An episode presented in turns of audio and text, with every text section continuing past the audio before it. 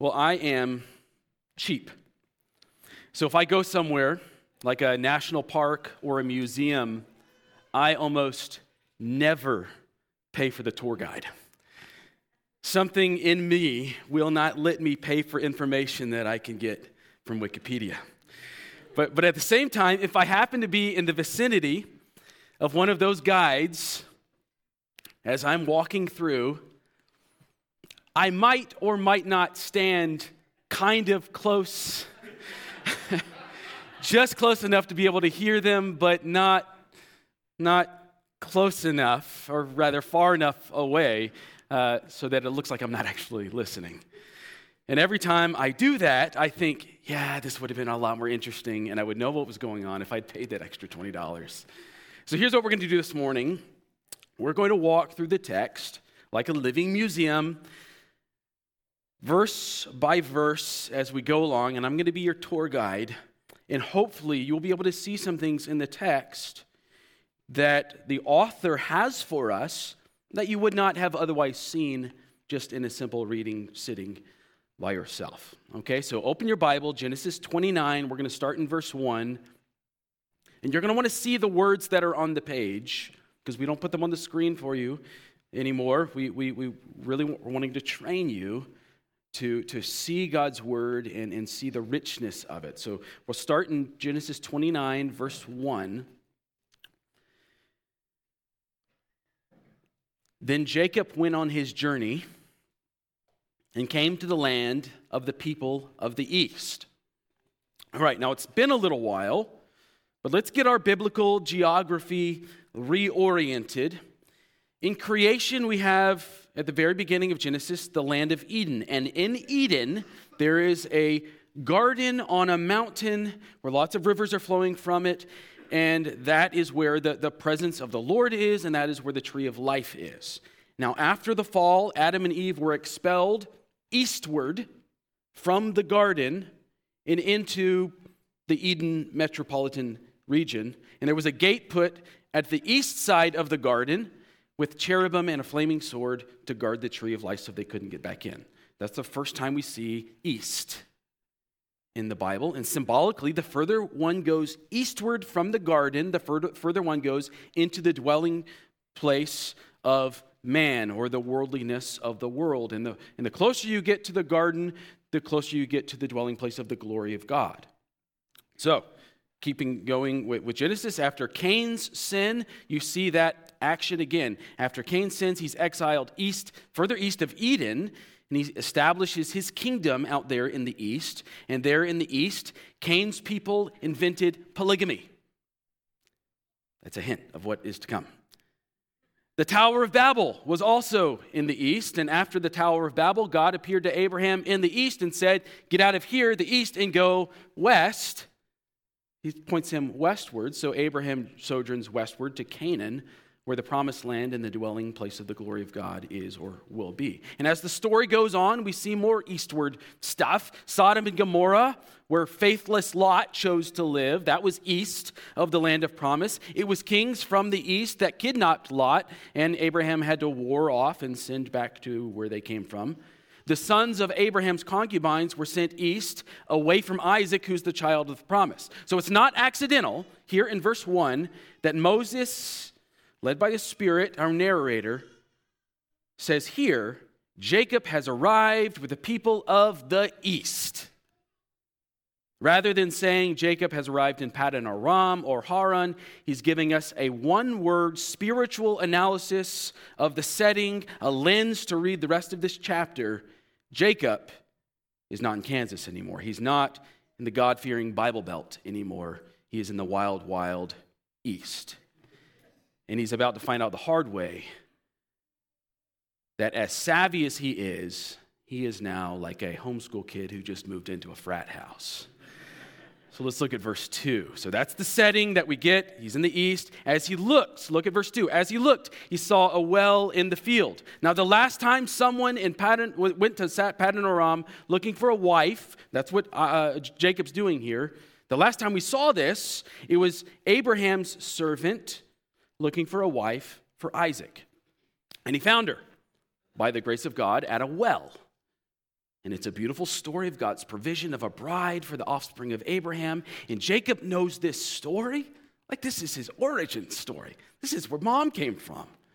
So you can imagine that his heart skips a beat when he sees that well out on the horizon as he's coming into the, the land. Later on in Scripture, Moses will meet his wife at a well. Climactically, in the book of John, Jesus meets the sinful woman who is representative of all of us at the well. The wells in the Bible show the provision of God. Jacob knows that. So now the scene is set. Jacob's approaching the well.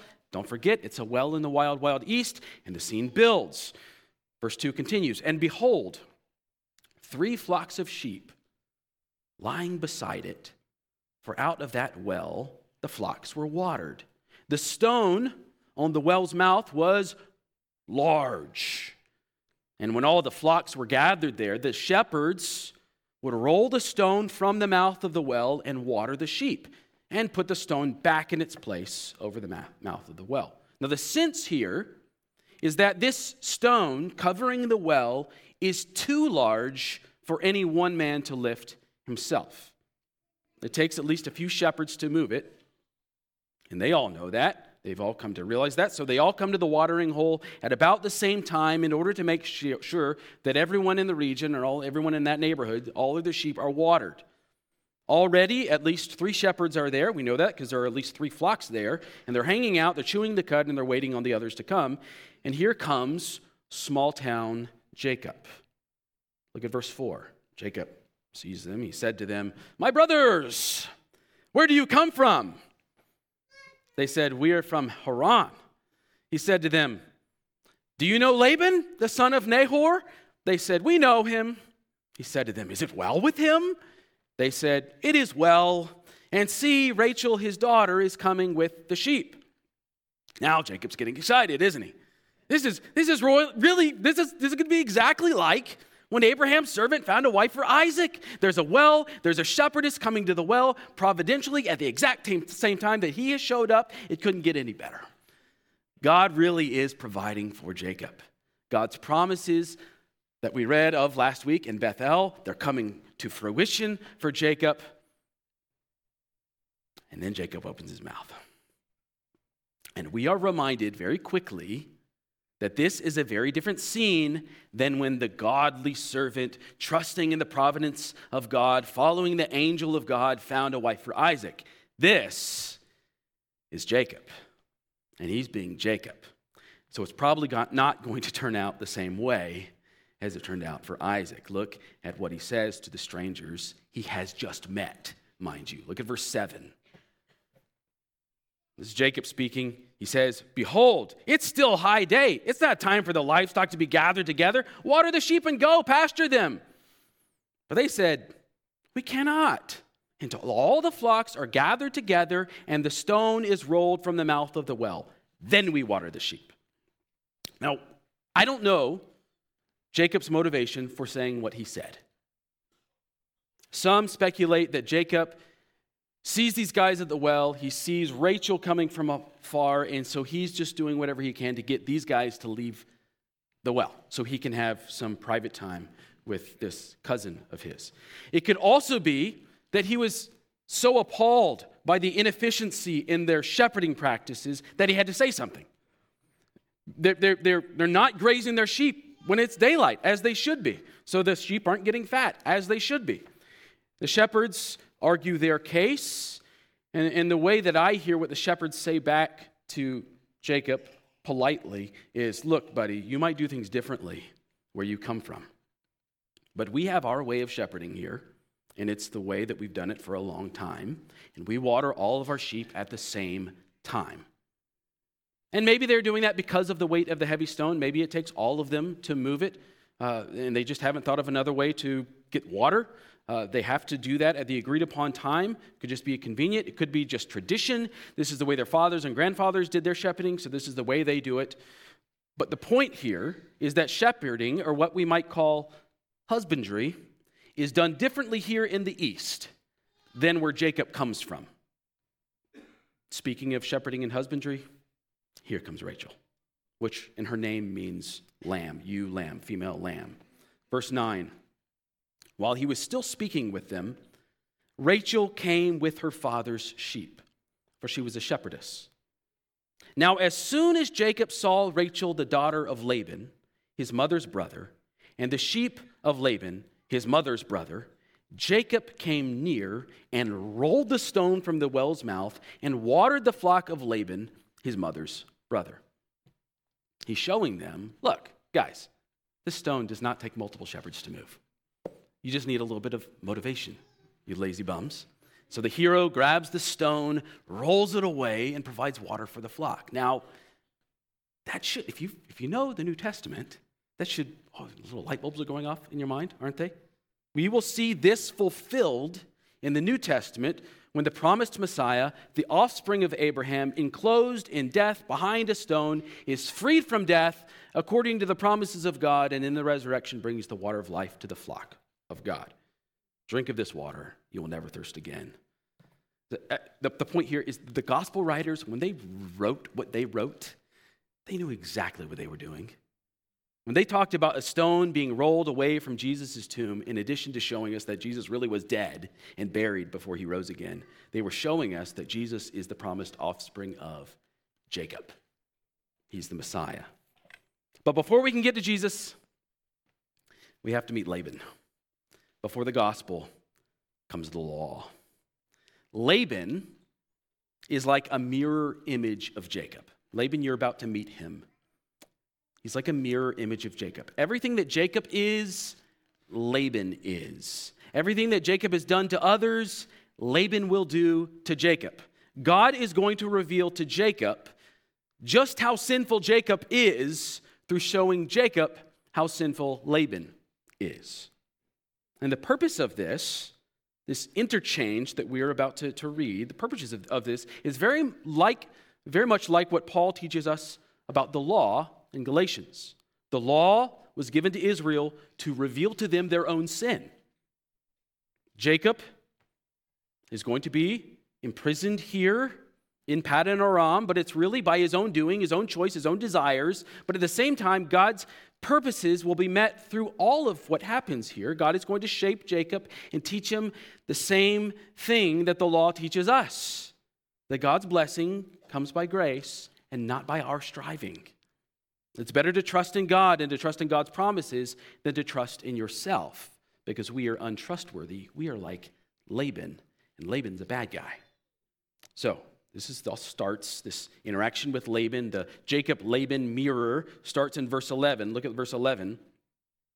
Then Jacob, so remember Rachel has just showed up. Jacob kissed Rachel and wept aloud. And Jacob told Rachel that he was her father's kinsman and that he was Rebekah's son. And she ran and told her father. And as soon as Laban heard the news about Jacob, his sister's son, he ran to meet him and embraced him and kissed him and brought him to his house. You see the mirrored action here? Jacob kisses Rachel as a greeting. It's just a family greeting. It's not, it's not anything sexual. He kisses Rachel and tells her, I'm your father's nephew. Rachel runs to tell Laban, Your nephew is here. Laban runs to Jacob and kisses him. See the action has gone, it's gone full circle. Jacob has met his match, the fellow kisser. Verse 13 goes on. Jacob told Laban all these things. And Laban said to him, Surely you are my bone and my flesh. And he stayed with him a month. Now, there, there's more setup here explaining how Laban is the mirror to Jacob. Jacob tells Laban his life story. When he says all these things, that's what the text means. He's telling him his life story, including how he ended up out here in the east and how he's running from Esau because of his trickery and so on. Laban hears all of this and he says, Nephew, we are definitely related. You're just like me. We're cut from the same cloth. You are my bone and my flesh. And Jacob stays with him for a month, helping him out on the farm, earning his keep, until the point where, where Laban sees Jacob's work and he sees his efficiency and decides, if this guy is going to stay with me, I'm going to get something more out of this. And he begins to lay the snare. And that's what we see, see happening in verse 15. Verse 15 Then Laban said to Jacob, Because you are my kinsman, should you therefore serve me for nothing? Tell me, what shall your wages be? This sounds generous, and it's meant to sound generous. But Laban has the upper hand, and he knows it. He knows that Jacob has come to Paddan Aram for a wife, and he, because Jacob told him his whole life story. He knows everything about Jacob. And he's also noticed the way that Jacob's eyes linger when he looks at daughter Rachel. And a street smart businessman lets the buyer make the first offer, as Laban does here. Maybe Jacob will offer a much better deal than Laban had been planning to offer himself. And verse 16 kind of begins to shape this for us. Now, Laban had two daughters. The name of the older was Leah, and the name of the younger was Rachel. Leah's eyes were weak, but Rachel was beautiful in form and appearance. Now, the ESV translation that I'm working from says Leah's eyes are or were weak. But you probably have a footnote in your Bible that says that that word that we translate weak could also mean her eyes were gentle or her eyes were soft. The King James Bible says Leah had tender eyes. So, so what we are to see is either Leah is pretty because she has attractive, welcoming eyes that draw you in. And Song of Solomon talks about this. He talks about the, the girl whose eyes are like doves, these gentle, soft eyes.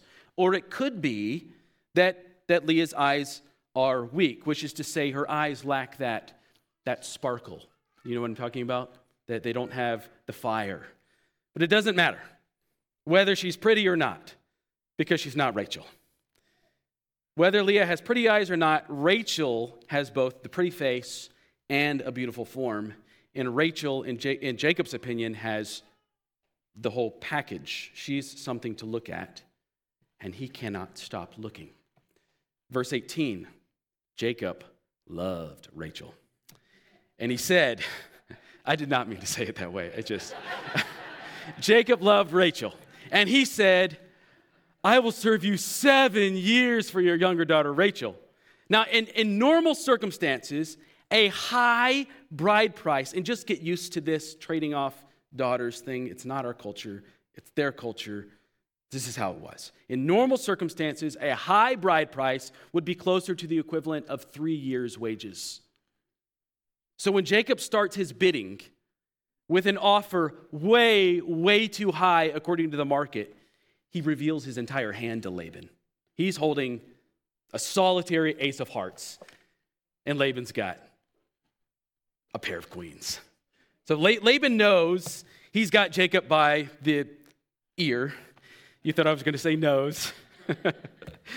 to grasp the significance of this scene, think back to Jacob and Esau's story. All right, so, so think of, of Rachel, of Jacob's just absolute infatuation with Rachel. And now that should flash us back to Jacob and Esau's story. At the beginning of that story, Jacob knew that Esau's vulnerability was his hunger, his appetite. And so Jacob waited until just the right moment to take advantage of that vulnerability and get the birthright from Esau. Laban, Jacob's mirror, the law, is doing the same thing to Jacob. He knows now that Jacob's vulnerability is his infatuation with Rachel. So Laban makes a plan to exploit Jacob's weakness. Verse 19 Laban said, It is better that I give her to you than that I should give her to any other man. Stay with me. Now, underhanded Laban is being a lawyer here. Notice he doesn't actually agree to Jacob's deal. Jacob offers seven years for Rachel, and, and the in between the lines offer is just Rachel. Okay? Laban, being underhanded, he doesn't agree to that. He doesn't say, Yes, serve me seven years, and I will give you my daughter Rachel for a wife, and then you can leave. He doesn't say that. He says, It's better that, that I give her to you than I should give her to the other man, right? That's all he says. In Jacob's naive love drunkenness, he foolishly assumes that's what Laban has agreed to. Like this is a good faith deal where we're, you're my uncle, I'm your nephew, we, we do things in good faith with one another. That's not what's happening. All Laban has agreed to is, yeah, it would be good if she were your wife. That's all he says. And then he says, stay with me. This isn't a contract for Rachel. This is a handshake with, with his fingers crossed behind his back. And Jacob falls for it. And he falls for it because of his infatuation. Now, I don't do this very much because normally I focus on the cross. And, and I think that's my calling. I think that's what we're supposed to do as pastors. But every now and again, I have to give you some advice just love advice, dating advice. Since we all know what's about to happen to Jacob, or most of us know, let me give you a little bit of that relationship advice. A study out of the University College of London recently showed something that everyone has known for millennia. When you are newly dating someone, or in Jacob's case, courting someone, feelings of love and infatuation flood you with so much, so much oxytocin and dopamine that the critical thinking area of your brain is drowned out. Can't think. No, there's no negotiations that you should be entering into. Tolstoy described it this way when a man is in love like this, he mentally divides women into two classes. The first grouping is all the women in all the world who aren't the woman that you're in love with. And they have all the usual flaws and all the failings of humanity. And the second class of women is the one woman you are in love with, and she's perfect, and she's superior to all other humans. And Tolstoy's point, like that study in London, like all of human wisdom going all the way back to Genesis, the point is that there is such a thing as love blindness. That second class of perfection that you've invented in your mind is a myth, it doesn't exist. That person you are madly in love with is a flawed sinner like you. She's not perfect. And you're going to find that out really soon. There's a reason why we have sayings like fools rush in, or head over heels, or punch drunk love. Those are all negative connotations, aren't they? And I'm sure that there are a million other ways of saying this in every human language that has ever been, because all humans are the same. We all get this way when we're infatuated with someone. And in a way, that's good, isn't it? If it were not like this, we would spend all of our energy looking for someone, uh, someone's flaws because we would know that they're there and we would find their flaws because they are there. And, and sure enough, we would never get together with anyone and human civilization would cease to exist. But, but listen, in the context of the church, you have older brothers and sisters who care for you and who can see in your relationship what your Twitter pated self can't see. So when you're in that first four months or so of a relationship and you're still flying blind on all of that love blindness, and all the people around you are seeing flags all over the place, and they say to you, brother, this is not a good idea. You're about to get burned. Do yourself a favor and listen. Recognize that, that, like Jacob, your brain has been in shutdown mode for four months and is only thinking about one thing. There's no such thing as the one. Every guy, every girl you meet is a flawed sinner, all right? But that doesn't mean to marry the first person who catches your eye. So seek wise counsel Jacob didn't have wise counsel around him, but by God's grace, you do. So seek it and listen. Okay, so that aside, it's the end of my dating advice. Verse 20. So Jacob served seven years for Rachel, and they seemed to him but a few days because of the love he had for her. Give me a break. It just, it just, in the text says it seemed to him. It does not say that it, that it was really just a few days. It was seven years. Jacob gets seven years of anticipation and hope, and Laban gets seven years of free labor, high quality, make a man rich kind of labor. And when the seven years have passed, Jacob shows more of his Esau like weakness. Remember back to Jacob and Esau again. Think back to that scene when Jacob took the birthright. Remember that? Esau has, has been hunting for a long time and he's come back from the field empty handed. He's absolutely starving. He thinks he's dying of hunger and he unintelligibly stammers out to Jacob, Let me eat some of that red stew, for I'm exhausted.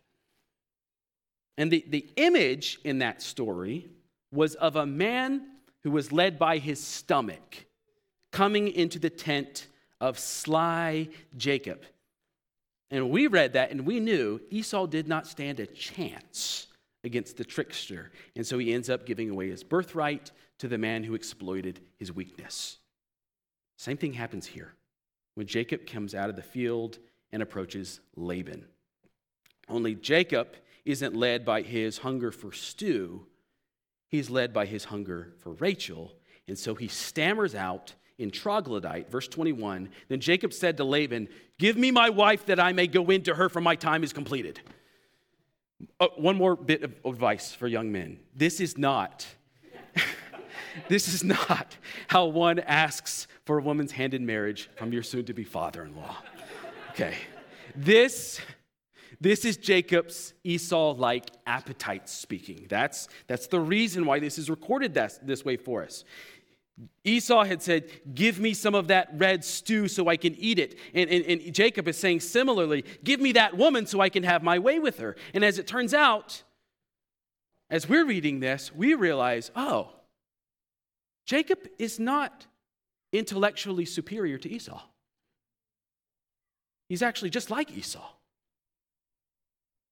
In Jacob's mirror, Laban is about to respond to this vulnerability of Jacob's sin, his flesh. And in Laban's response, we see Laban even using more of Jacob's methods. Look at verse 22. So Laban gathered together all the people of the place and made a feast. So he asked for a wedding. Laban took it in stride. He's going to give him a wedding. Verse 23 But in the evening, he took his daughter Leah and brought her to Jacob, and he went into her. Laban gave his female servant Zilpah to his daughter Leah to be her servant. That's more foreshadowing of next week. Verse 25, and in the morning, behold, it was Leah.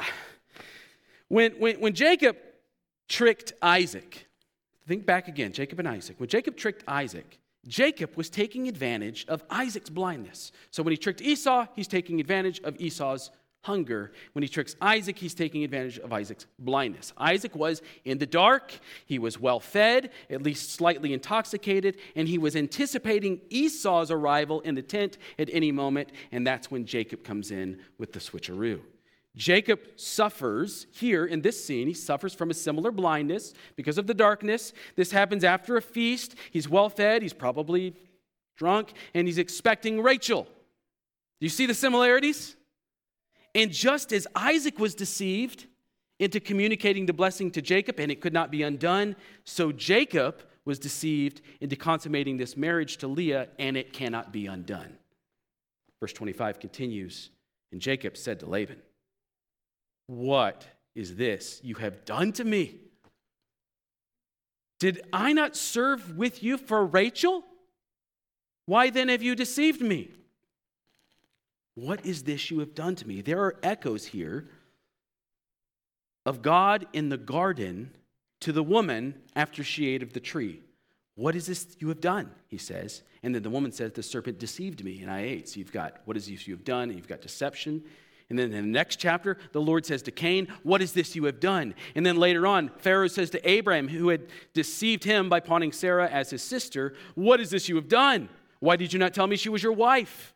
And then Abimelech to Abraham, who had deceived him with the same sister fib. What is this you have done? And then Abimelech to Isaac, after being tricked by the sister fib. What is this that you have done?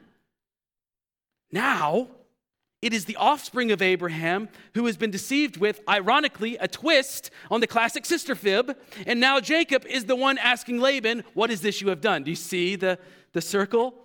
The sins of Abraham are catching up with his son, his sons. That question, what is this you have done, is the Genesis response to the sinful actions of another person. And Jacob sees it now. He's the one who has been sinned against. And the devastating effects of another person's sin are now very real to Jacob in a way he hasn't experienced before. The question, as we're watching this happen to our, our big brother Jacob, the question is to whether he has realized his own sin. And to draw our attention further to that reality, verse 26 continues the lesson. Laban said, It's not so done in our country to give the younger before the firstborn. Laban is twisting the knife. Do you feel it? He's twisting the knife and letting Jacob feel the pain of his scorned older brother by making him take the scorned older sister. He's feeling the pain of his own sin.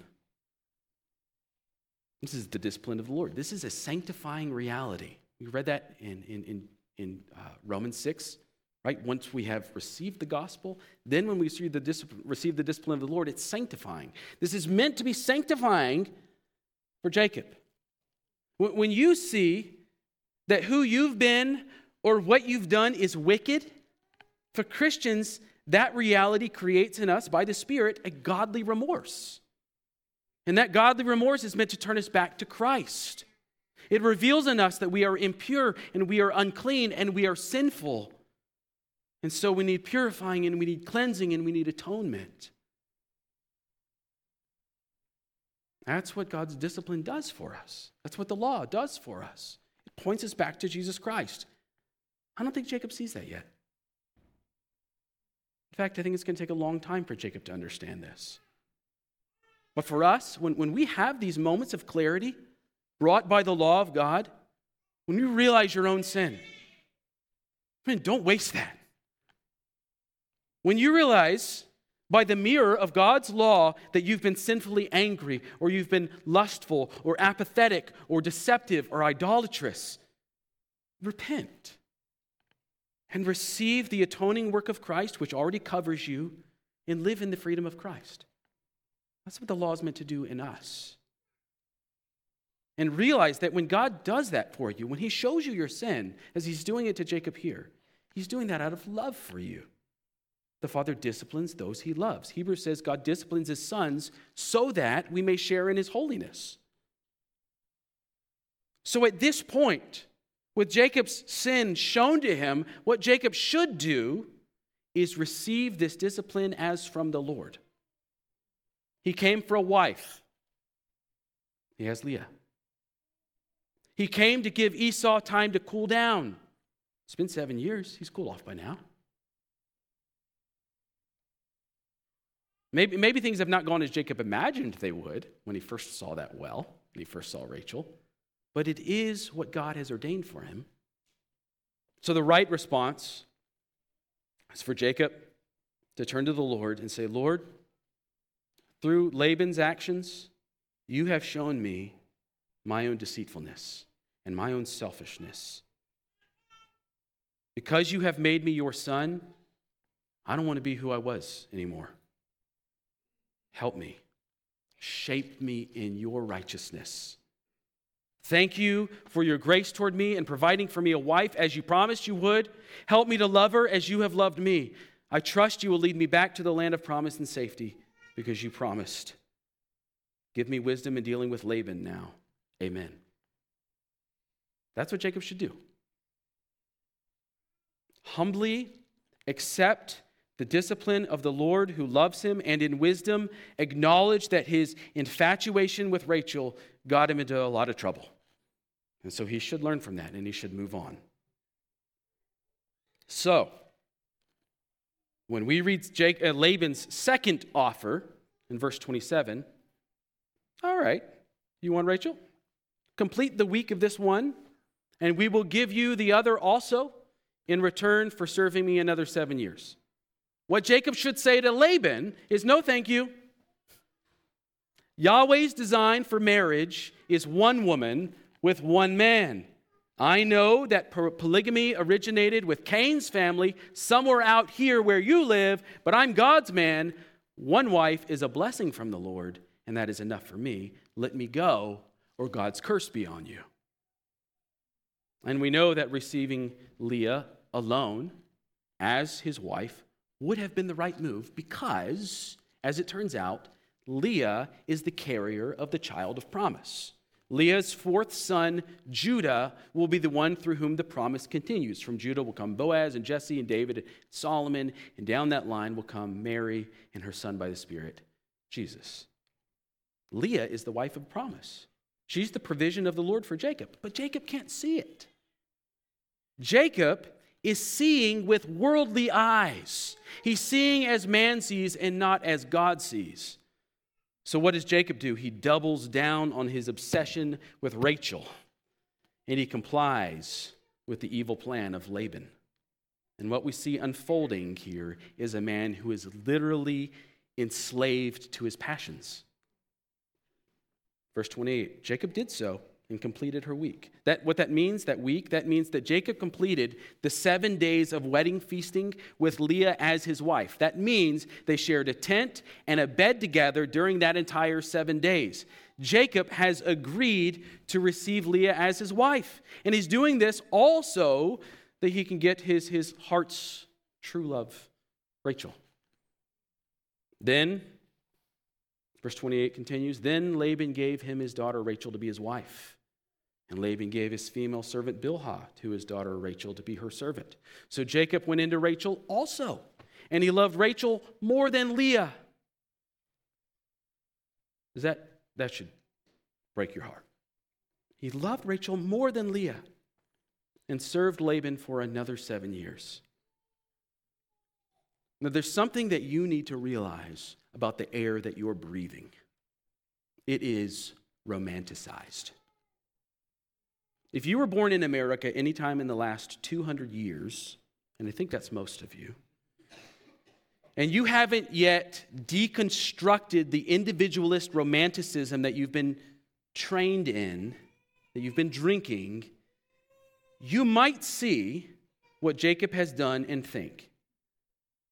Jacob followed his heart. What's wrong with that? This is good. This was the right thing for Jacob to do. He loves Rachel. He should marry her no matter the cost. Shame on Laban for forcing Jacob to marry both daughters in order for Jacob to get Rachel, but good on persistent Jacob for overcoming life's obstacles and capturing his heart's true love. And according to our romanticized ideals, surely this couple will live happily ever after. What could possibly go wrong? You need to understand that, th- that that impulse to see Jacob's desires for Rachel as virtuous, that is a product of the culture that you live in. You're thinking that way because of the influences of philosophy and art and literature and music beginning right around the middle 1700s. That's about the time that philosophers like Rousseau began to theorize that being authentic to yourself was the highest good. And then poetry and literature began to reflect these same ideas so that the inner self and the inner heart began to be seen as infallible. And what happens is the concept of truth slowly degenerated so that it became subjected to the life of the inner self. If you don't know what I'm talking about, then these three words might help. Follow your heart. You heard that before? Find your true love. It dominates entertainment and movies and books. And we long ago began indoctrinating our children with this way of thinking. This is Disney's mantra, isn't it? Follow your heart. To the point where now this philosophy is so ubiquitous throughout our culture that it has justified cultural dogmas like gay marriage. Love is love. Follow your heart. If he loves him, he should marry him. If she loves her, she should marry her. Then who are we to stop them from marrying? It's the greatest good to capture your heart's desire, and it is the greatest evil to prevent such a conquest. The subjective authority of the heart has eclipsed the universal authority of God's creation order. And so it is so much that that's the case that we can't tell based on our own time and place and the way our minds have been trained to think, it's hard for us to recognize that Jacob's even sinning here when he marries two women, two sisters. We almost miss the entire point of the story because our culture has so idolized the self that we only see that Jacob was sinned against by Laban. But the scriptural point is that when Jacob takes this deadly bargain with Laban and receives a second wife and violates God's design for marriage, Jacob unnecessarily introduces a world of heartache and rivalry and what eventually will become the two divided kingdoms of the people of God.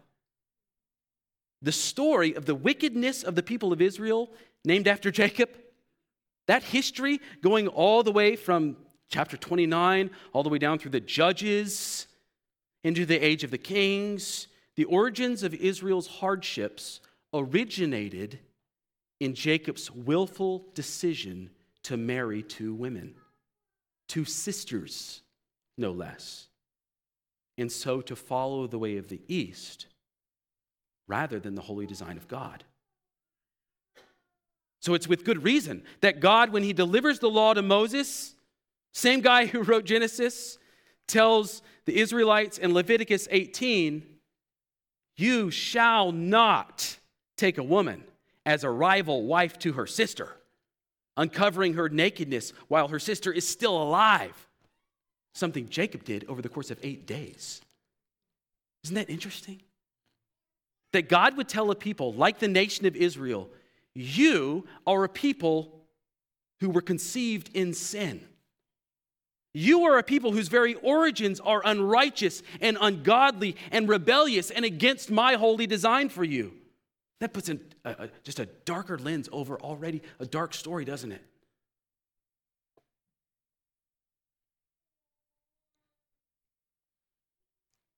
But do you know why that God reveals Israel's history like this and then tells them your own history is evil? So that they would be humbled. The Israelites who received Leviticus were also the same people who first received Genesis from the Lord through Moses.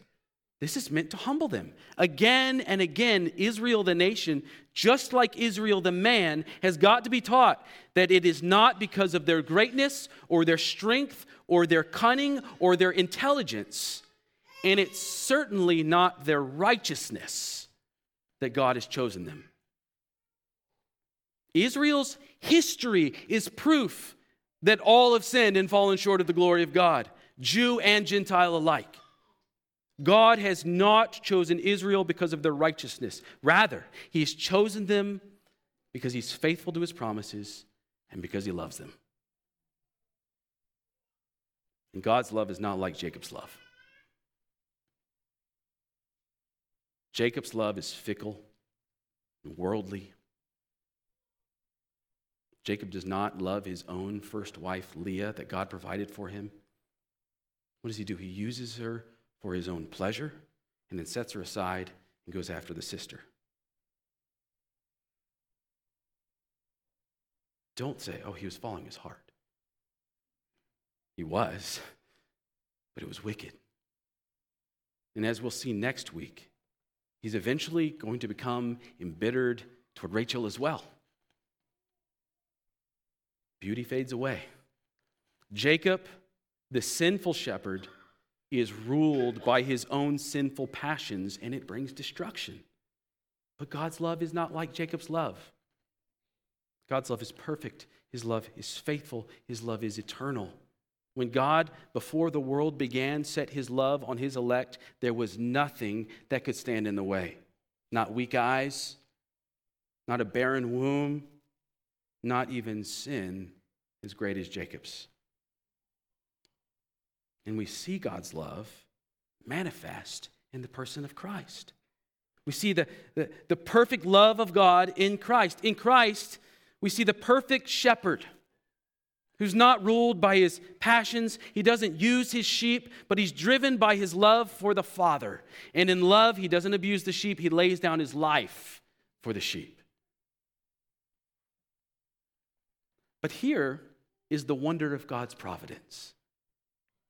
Because to get from Jacob to Jesus, the promised son, we have to have Joseph, don't we?